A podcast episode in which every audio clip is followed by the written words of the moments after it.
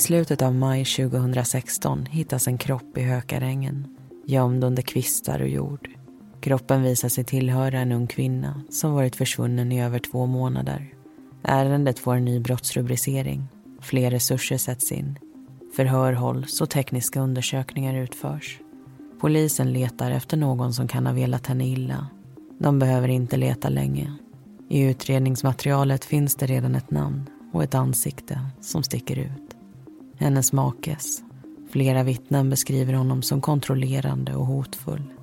Problemet är att han inte längre befinner sig i landet.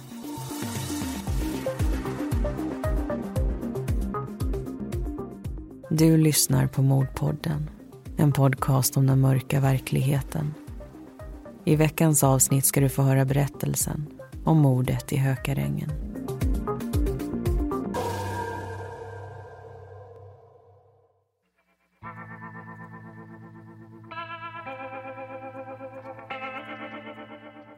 I september 2015 går en ung kvinna in på ett av Migrationsverkets många kontor.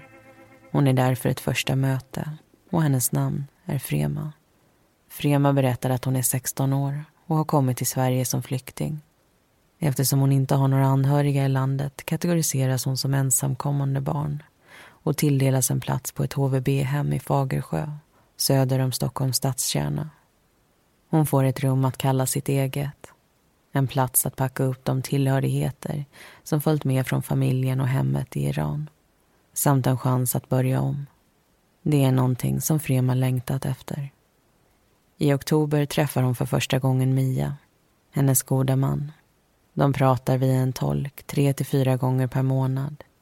Mia är en hjälpande hand och ett lyssnande öra. Men Frema är inte typen som tycker om att dela med sig. Hon är sluten och återhållsam Utåt sett ser hon alltid ordnad ut och när de ses agerar hon formellt. Mia vet dock en del om hennes bakgrund. Sånt som den unga kvinnan också berättat för dem på Migrationsverket. Det är inget roligt liv hon lämnat bakom sig. Frema har växt upp i både Afghanistan och Iran. I en familj som till viss del verkar splittrad. När hon var 12 eller 13 år blev hon bortgift till en man som var allt annat än hur en make borde vara. Under deras relation blev hon misshandlad och sexuellt utnyttjad. Bara 13 år gammal födde hon en son. Efter det skilde de sig och Frema flyttade hem till sin familj igen medan hennes exmake behöll deras son och lämnade landet. Trots hennes unga ålder är mammainstinkten stark hos Frema. Hon vill inget hellre än att återförenas med sitt barn. Att vara så långt borta från honom är otroligt jobbigt. I hennes huvud rör sig hela tiden mörka tankar, oro och ångest. Utåt sett må hon vara lugn och tystlåten. Men inombords släpps skriken fria. Eftersom hon inte riktigt vill prata om det är det ingen som förstår hur dåligt hon faktiskt mår. En del av de icke bearbetade känslorna får dock utlopp under vintern. Frema får plötsliga utbrott och börjar skada sig själv. Något som både Mia och personalen på HVB-hemmet blir insatta i. Det tas kontakt med psykiatrin och Frema får vid fyra tillfällen träffa en psykolog. Den unga kvinnan noteras vara nedstämd, deprimerad och ångestdriven. Hon berättar självmant om tidigare självmordsförsök, hur hon nu känner samma sak som då och inte bara tänker men också planerar vad hon skulle kunna göra för att få ett slut på allt. Frema är mörkrädd och ber nästan till alltid någon att följa henne mellan tunnelbanestationen och HVB-hemmet. Hon berättar också att hon känner sig iakttagen om kvällarna. Som om någon försöker ta ett stryptag om hennes hals. Psykologen misstänker att det föreligger ett trauma och remitterar Frema till en specialavdelning för det hos BUP, barn och ungdomspsykiatrin.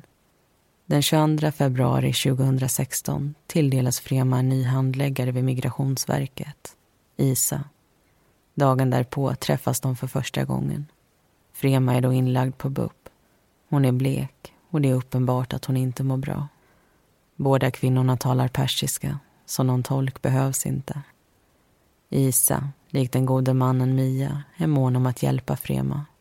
Ett av problemen som hon upplever är att HVB-hemmet inte passar. Det är ingen som är elak eller dum, Men Frema är i princip ensam tjej med massa killar. Stämningen är ofta grabbig och behovet av att komma hem till någonting annat är stort. Egentligen vill hon bo hos sin pojkvän Rabi men då det inte är tillåtet undrar hon om det inte finns någon afghansk familj som hon kan få bo hos. Sökandet efter ett passande familjehem påbörjas omgående. Alla involverade är överens om att göra vad de kan för att hjälpa henne. En familj kanske kan ge Frema den trygghet och närvaro som hon behöver. Några veckor senare tycks Isa ha fått napp. En familj i Järfälla är intresserad av att ta emot Frema och den 16 mars träffas de för att prata. Frema säger inte så mycket men hon frågar om de skulle kunna möta henne vid tunnelbanestationen om det är mörkt ute. Familjen försäkrar henne att de alltid ska göra det och efter mötet har de fattat ett beslut. De tar gärna emot Frema i sitt hem. Dagen därpå har de ett nytt möte inbokat. Klockan 17.00 ska Isa och Frema på hembesök. Fortsätter allt i samma goda riktning så är det bara att packa väskorna efter det. Ta det där efterlängtade steget in i en ny tillvaro.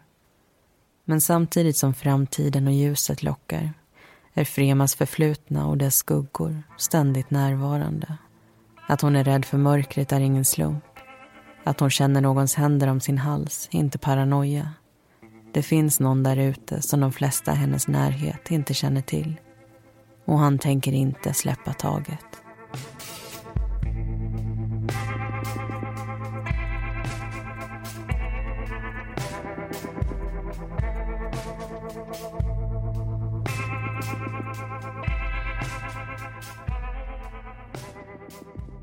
Då var det en ny vecka och alltså ett nytt önskefall.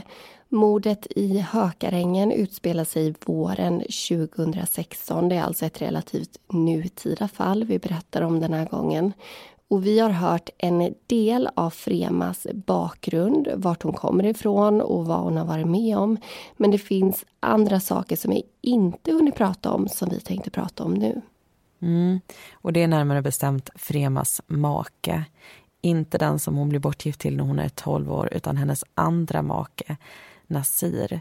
Och Nasir han är bra mycket äldre än Frema. Hon eh, berättar för Migrationsverket att hon är 16 år när hon kommer till Sverige. Men senare ska det visa sig att hon är lite äldre än så, förmodligen 18 eller 19 år. Och Nasir i sin tur är då 39 år, alltså dubbelt så gammal som henne.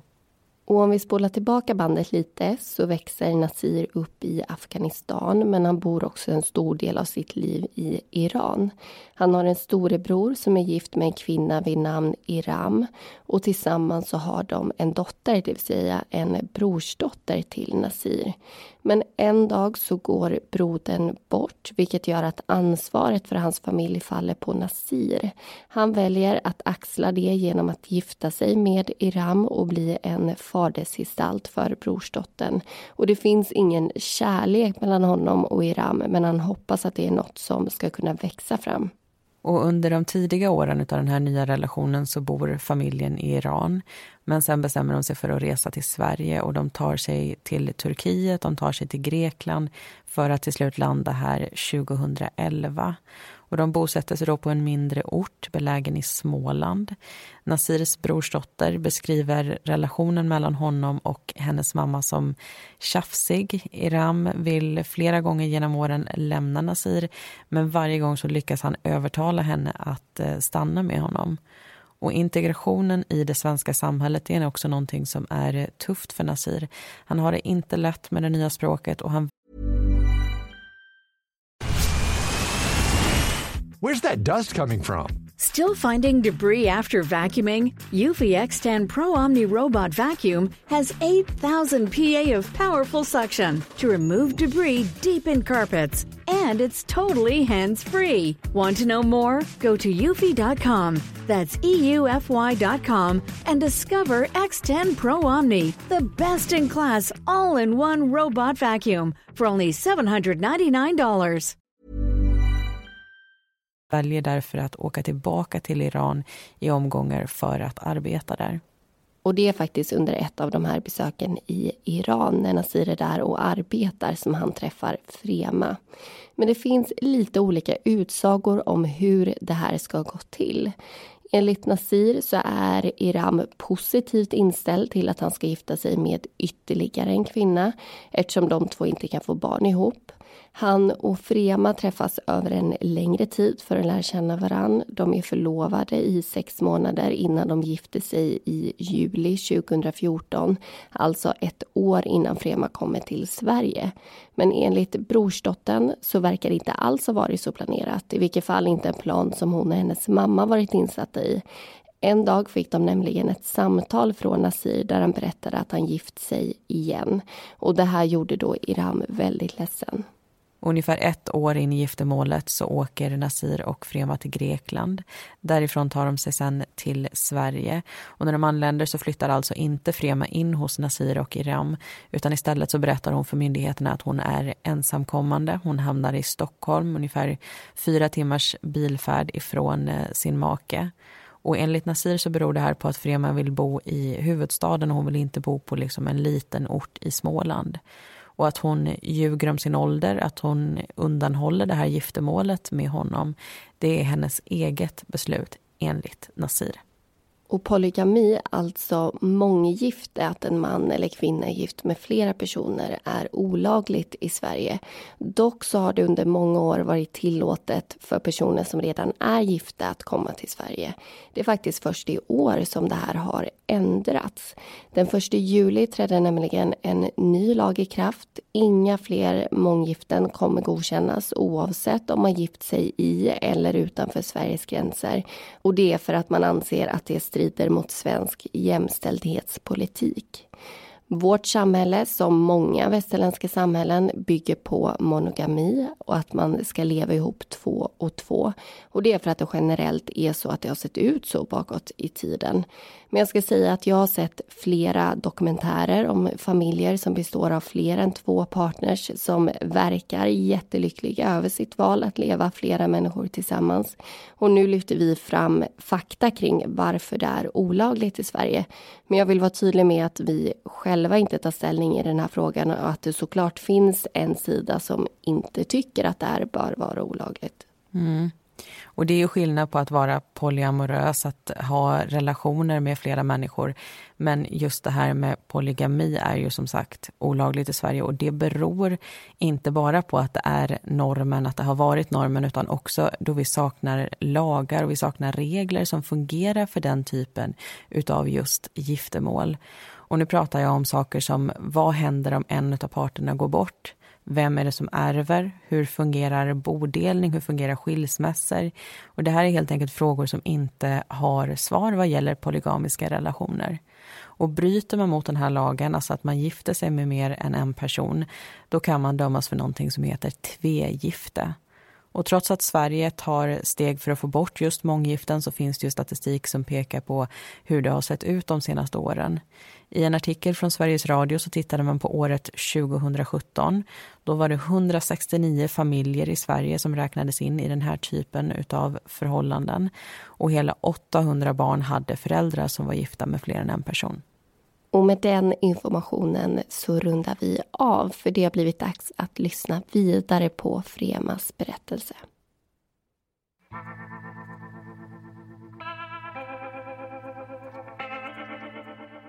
Under torsdagsförmiddagen besöker Frema pojkvännen Rabi. De har varit tillsammans i fyra, fem månader nu och är angelägna om att skapa sig ett liv tillsammans. Relationen är bra, även om Frema har en hemlighet. Rabi vet inte om att hon är gift. Men Frema har en plan. Hon tänker inte förbli gift med Nasir. Livet hon föreställer sig är inte han en del av. Det är däremot hennes son. Hon vill återförenas med honom och ha Rabi vid sin sida. Pojkvännen lägger märke till Fremas goda humör. De äter lunch ihop och hon berättar att hon fått klartecken att lämna HVB-hemmet och flytta in hos sin nya familj. Under eftermiddagen ska hon utföra några ärenden, träffa sin gode man Mia och sen handläggaren Isa, göra ett hembesök hos familjen i Järfälla.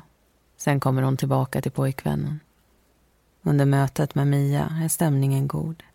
Kvinnorna pratar lite allmänt om situationen och förändringarna som väntar runt kröken. Den gode mannen hoppas att de ska hjälpa. Att Vrema snart ska må bättre. När mötet är över har hon dock lagt en sak på minnet. En mening som Frema yttrat. Det är nog för sent för mig nu. Strax innan klockan fem på eftermiddagen är Frema på HVB-hemmet. Hon utbyter några ord med en av kvinnorna som arbetar där. Medarbetaren minns hur glad, rar och omtyckt Frema varit sedan dag ett. De har stått varandra nära en tid och nu är det snart dags att gå åt varsitt håll. Klockan når och passerar fem. Isa väntar på att Frema ska dyka upp. De har en tid att passa och ett familjehem att besöka. Frema har dock varit sen förut och det är inget som väcker oro. Hon slår in mobilnumret i sin telefon. Det tutar upptaget. Men plötsligt dyker Frema upp. Eftersom de är sena sätter de sig i en taxi. Chauffören får direktiv om vart de ska. Och när Isa slänger ett öga på Frema ser hon att hon sitter som klistrad vid sin telefon. Hon bläddrar på skärmen och skriver intensivt med någon. När de är framme verkar Frema orolig. Hon slänger blickar på sin klocka och Isa frågar om hon har någon tid att passa. Varpå Frema nekar. Telefonen förblir framme under besöket men Isa väljer att inte säga något. Hon vet hur Frema har mått och låter det vara. De tar tåget hem och får snart sällskap av en man. Han slår sig ner bredvid dem. När han och Frema får ögonkontakt ser Isa rädsla. Hon frågar om hon ska följa henne från stationen till HVB-hemmet. Men Frema säger att det inte behövs. Hon ska åka och hälsa på sin pojkvän först.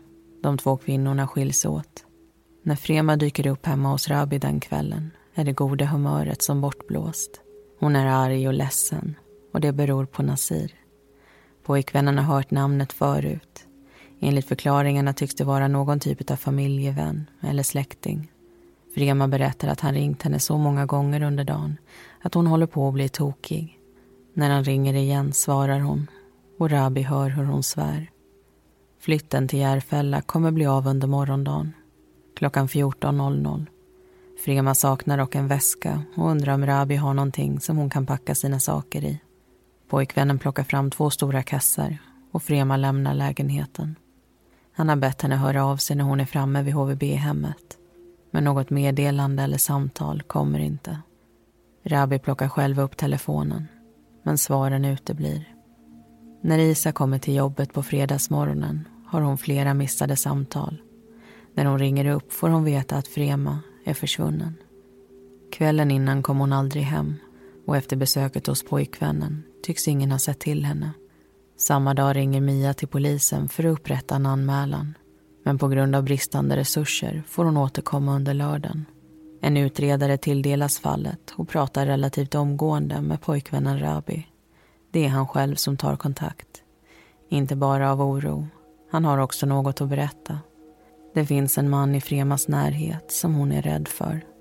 Utredaren noterar namnet och en vecka efter försvinnandet, på skärtorsdagen, svarar Nasir i telefon.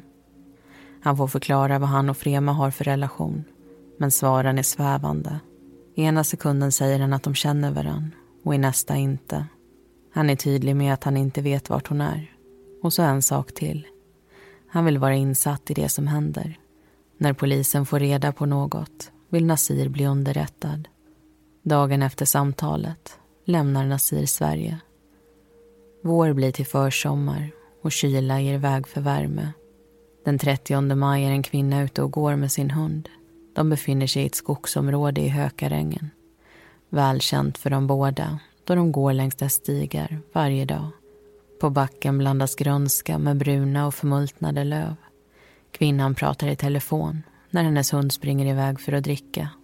Den försvinner utom synhåll och kvinnan ropar för att locka tillbaka hunden. Gör hon det så kommer han, men inte den här gången. Hon förflyttar sig mellan trästammar och över stenar. Så får hon syn på hunden och det som ockuperat hans uppmärksamhet. På backen, gömd under jord och kvistar, är en människokropp. Ett skrik letar sig upp ur strupen och ett nytt samtal rings. Klockan 10.19 tar polisen emot hennes anmälan. De kommer ut till platsen, bekräftar det kvinnan redan vet och börjar spärra av området intill. Tejp sätts upp mellan trästammar och man väntar in kriminaltekniker. Snart plockas grenarna undan och kroppen forslas bort. Närområdet dokumenteras och man tar bland annat en svart kasse i beslag. Kroppen tillhör en kvinna och inom kort kan man fastställa att det är Frema. Utredningarna slås ihop och fler resurser sätts in. Ett av de första stegen i en mordutredning är kartläggning. Det är inte bara påbörjat här. Det finns till och med en misstänkt. Nasir. Den 3 juni åker en patrull hem till hans familj i Småland. De pratar med frun Iram och hennes dotter. Men innan förhöret avrundas dyker en man upp. Han är angelägen om att få prata med dem och poliserna lyssnar. Mannen visar sig vara en vän till Nasir och han berättar att han nyligen fått ett konstigt samtal från honom. Han var ute och körde en dag när Nasirs namn dök upp på hans telefon. I samtalet som följde var det inget kallprat om väder eller vardagliga ting. Det var ett erkännande. Nasir berättade för honom att han mådde dåligt.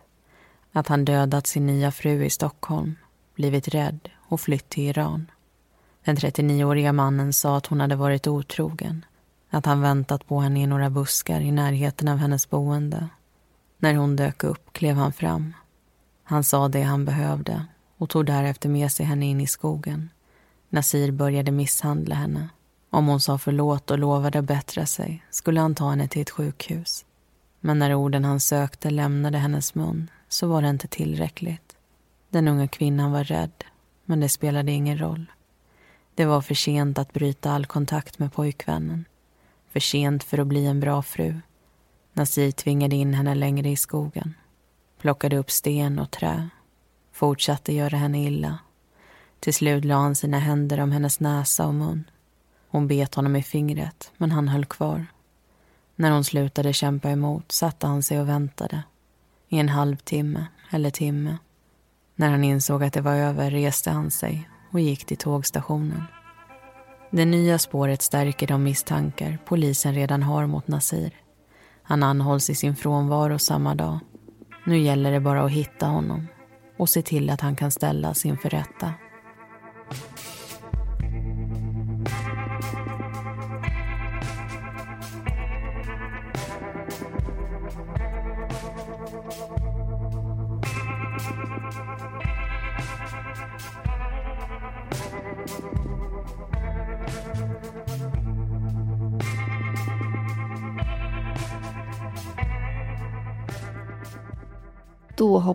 Tillbaka in i diskussionen. Vi ska lyfta en hel del fakta som kan vara bra att ta med sig innan vi lyssnar på hur det här fallet faktiskt avslutas. Och vi tänkte börja med det rättsmedicinska. Mm. Rättsläkaren som gör obduktionen hittar ju ett flertal skador på Fremas kropp. Bland annat så är det blödningar på hennes vänstra kind och hennes vänstra skuldra.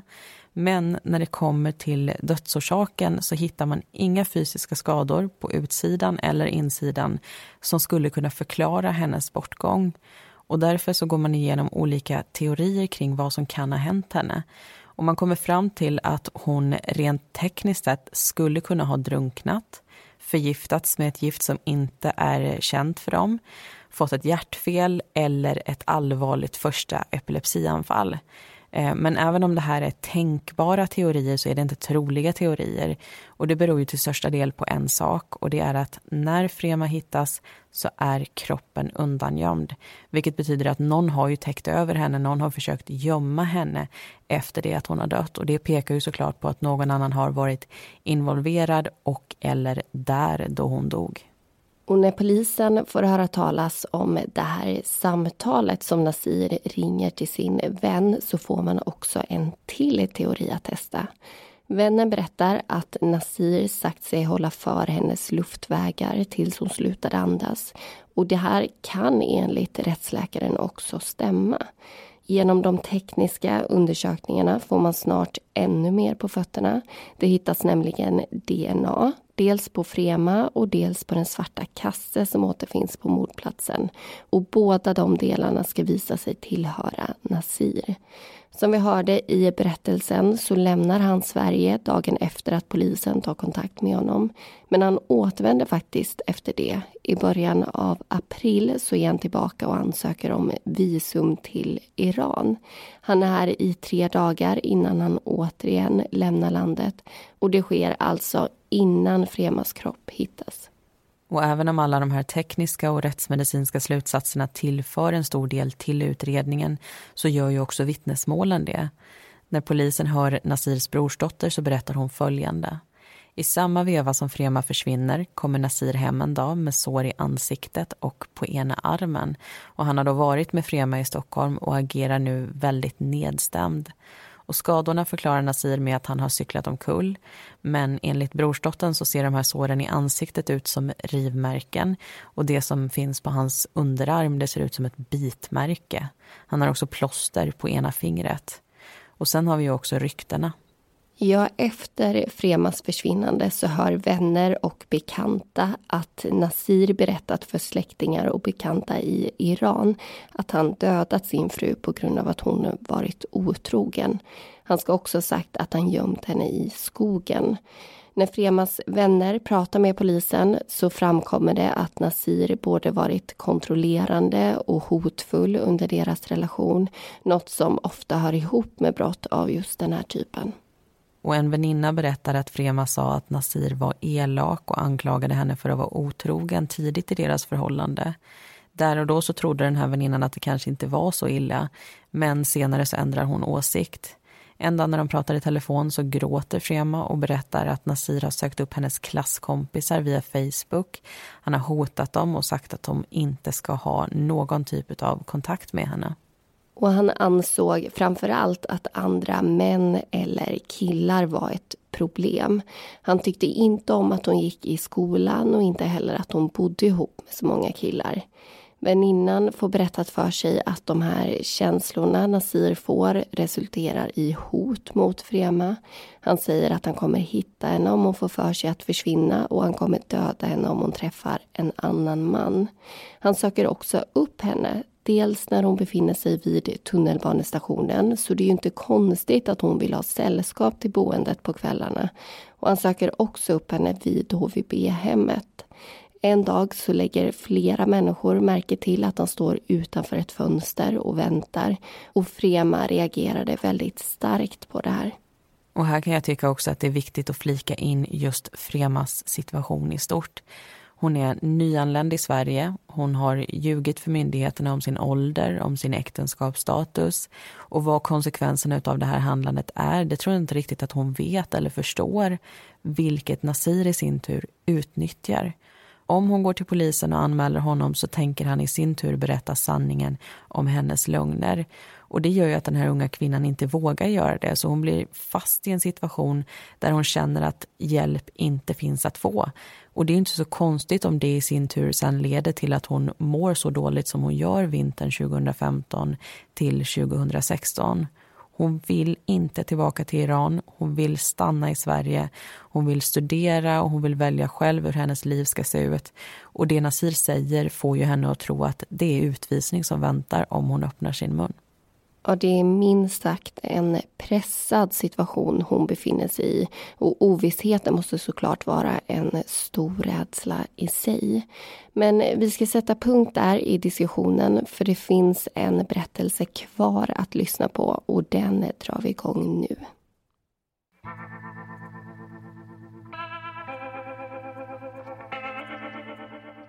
Då Nasir inte längre befinner sig i Sverige bestämmer sig polisen för att efterlysa honom internationellt. Samtidigt fortsätter arbetet med utredningen kring Fremas mord. Om han hittas måste bevisningen vara tillräckligt stark för att åklagaren ska kunna väcka åtal. Ett av de vittnen de pratar med är Amir. Likt Frema kom han till Sverige 2015 men de träffades redan innan dess. Under fyra år var Amir nämligen bosatt i Grekland.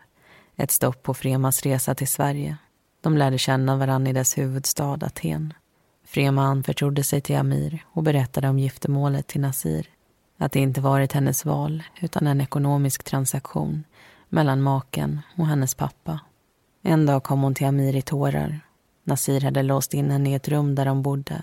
Det var inte första gången, men nu hade hon flytt. Amir bad henne kontakta polisen, men Frema gjorde aldrig det och till slut återvände hon till sin make. 2016 fick de kontakt igen via sociala medier. Amir fick då höra hur förhållandet blivit värre. Frema var inte intresserad av sin make överhuvudtaget. Hans ålder och det faktum att han ville skaffa barn var allt annat än lockande. Hon tänkte på sin son, hur hennes förra make tagit honom ifrån henne och brutit all kontakt. Det skulle kunna hända igen. Polisen får också kontakt med Fremas syster som också är bosatt i Sverige. Hon berättar att de har samma pappa men olika mammor och aldrig riktigt umgåtts förrän senare i livet. Det senaste året brukade de prata i telefon då och då om sina liv och familjer. Även hon ser tecken på att Frema är rädd för sin make. Hon drar sig undan, agerar olustigt när han vill vara nära. Nasir ringer ofta för att ha koll på vart hon befinner sig och vad hon gör. Även systern mottar frekventa samtal från honom där han frågar om Frema. Samma kväll som hon försvinner ringer han till systern och undrar om hon vet vart Frema är. Dagarna som följer hörs de igen. Nasir berättar då att han ska leta efter henne utomlands. Någonting med de här samtalen och Nasirs agerande får Fremas syster att blockera hans nummer. Under morddagen har Frema varit i kontakt med ett flertal personer. De berättar alla om när de sågs eller hördes, hur den unga kvinnan agerade och när all kontakt tog slut. Hon tycks ha varit online senast klockan 23.30 den kvällen. Frågan är om det verkligen var Frema eller hennes gärningsperson. Då telefonlistorna anländer kan utredarna se vilka hon pratat med den dagen. Antalet samtal som kommer från Nasirs nummer är ofattbart. Han har ringt ungefär 300 gånger under torsdagen vilket ger polisen en tydlig bild av vart han befunnit sig när. Mastuppkopplingarna visar hur Nasir rört sig från centrala Stockholm och ut mot Hökarängen. Det finns också en till sak som är av intresse. Samma kväll upphör hans samtal och dagarna därpå registreras inga nya samtal från hans nummer. I maj 2018, två år efter mordet, får åklagaren kontakt med myndigheter i Iran. De berättar att Nasir har gripits och kommer att utlämnas till Sverige. Månaden därpå är beslutet verkställt och Nasir placerad på ett svenskt häkte. Han är misstänkt på sannolika skäl och i januari 2019 väcks åtal mot honom. Under våren tas ärendet upp i Södertörns tingsrätt. När det blivit dags för Nasir att berätta sin historia låter det så här. Sommaren 2014 gifte sig Nasir och Frima. De spenderar ett år tillsammans i Iran för att sen påbörja sin resa norrut. Till en början reser Frema ensam men i Aten stöter hon på problem. Hans nya fru blir kidnappad av den grekiska maffian och Nasir krävs på en större summa pengar. Han reser dit, kommer i kontakt med människosmugglare, blir misshandlad och uppmanar Frema att fly. Efter mycket om och men kan de återförenas. De spenderar fyra dagar i huvudstaden innan de tillsammans reser vidare. Då Frema vill bo i en större stad hamnar hon i Stockholm. Det är långt mellan deras hem, men de får det att funka. Nasir reser gång på gång från familjen i Småland till den nya frun i Hökarängen. När de träffas tar han hand om henne. Köper kläder, telefon och annat som hon behöver. Tar ut henne på middagar och umgås med vänner. Till en början träffas de ofta. Det är Frema som tar initiativet. Men med tiden blir hon mer och mer självständig. Besöken färre och färre. Den sista gången de sågs var den 17 mars. Samma dag som Frema försvinner. Nasir tog tåget från hemorten till huvudstaden. Under resan försökte han ringa Frema flera gånger utan att få något svar. Det gjorde honom i sin tur orolig. Han visste att hon inte mådde bra och undrade om någonting hade hänt. När han kom fram till mötesplatsen var hon inte där. Han började då gå mot HVB-hemmet. Men så ringde telefonen. Frema sa att hon var på väg och han vände tillbaka. De omfamnades och vandrade sen tillsammans därifrån. Men så blev de plötsligt överfallna. Nasir kände ett slag träffa honom bakifrån och han hörde hur Frema skrek. Sen blev allt svart. När han vaknade befann han sig i en skog lerig och smutsig utan någon aning om hur mycket tid som passerat. Det blödde från pannan och händerna. Men trots det som precis inträffat och det faktum att hans fru inte syns till berättar Nasir inte för någon om det som hänt. Istället för att ge en rimlig förklaring till sitt agerande spenderar den 39-åriga mannen tiden i förhör och under rättegången med att svartmåla sin numera döda fru. Han berättar att hon ska vara skyldig flera personer stora summor pengar. Att hon planerat att ha ihjäl sin tidigare make och att hon varit otrogen. Åklagaren i sin tur fokuserar på den bevisning som finns. Genom tekniska undersökningar har man hittat Nasirs DNA på den svarta kasse som Frema lånat av sin pojkvän samma kväll. Den kasse som också hittas på mordplatsen. Nasirs DNA återfinns också på Fremas kläder. Efter mordet har Nasir försökt ge intrycket av att han letat efter Frema. Men hur kommer det sig då att han efter den 17 mars aldrig försökt kontakta henne? Och varför berättar en vän till honom om ett samtal med ett erkännande? Ett erkännande som dessutom stämmer in i fallets omständigheter. Nasir har sår i ansiktet och på ena armen efter Fremas försvinnande. Han berättar inte för någon om överfallet han beskrivit och han lämnar Sverige omgående för att sen hålla sig borta. Under tiden gifter han dessutom om sig. Åklagaren yrkar på livstidsfängelse, Nasir på ett frikännande. Den 5 april har domarna i tingsrätten tagit ställning till allt som lagts fram. De anser att Nasir är den enda tänkbara gärningspersonen bakom Fremas död och det finns flera försvårande omständigheter i fallet. Därför ska han dömas till 18 års fängelse och livstidsutvisning. En dom som Svea hovrätt tre månader senare fastställer.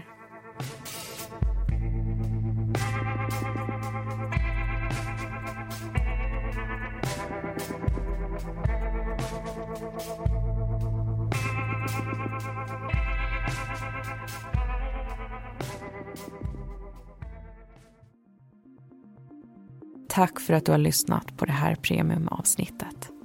Alla heter egentligen någonting annat och informationen är hämtad ifrån domarna i fallet och artiklar från Aftonbladet och Sveriges Radio. Nästa vecka så är vi tillbaka igen med ett nytt önskefall. Missa inte det.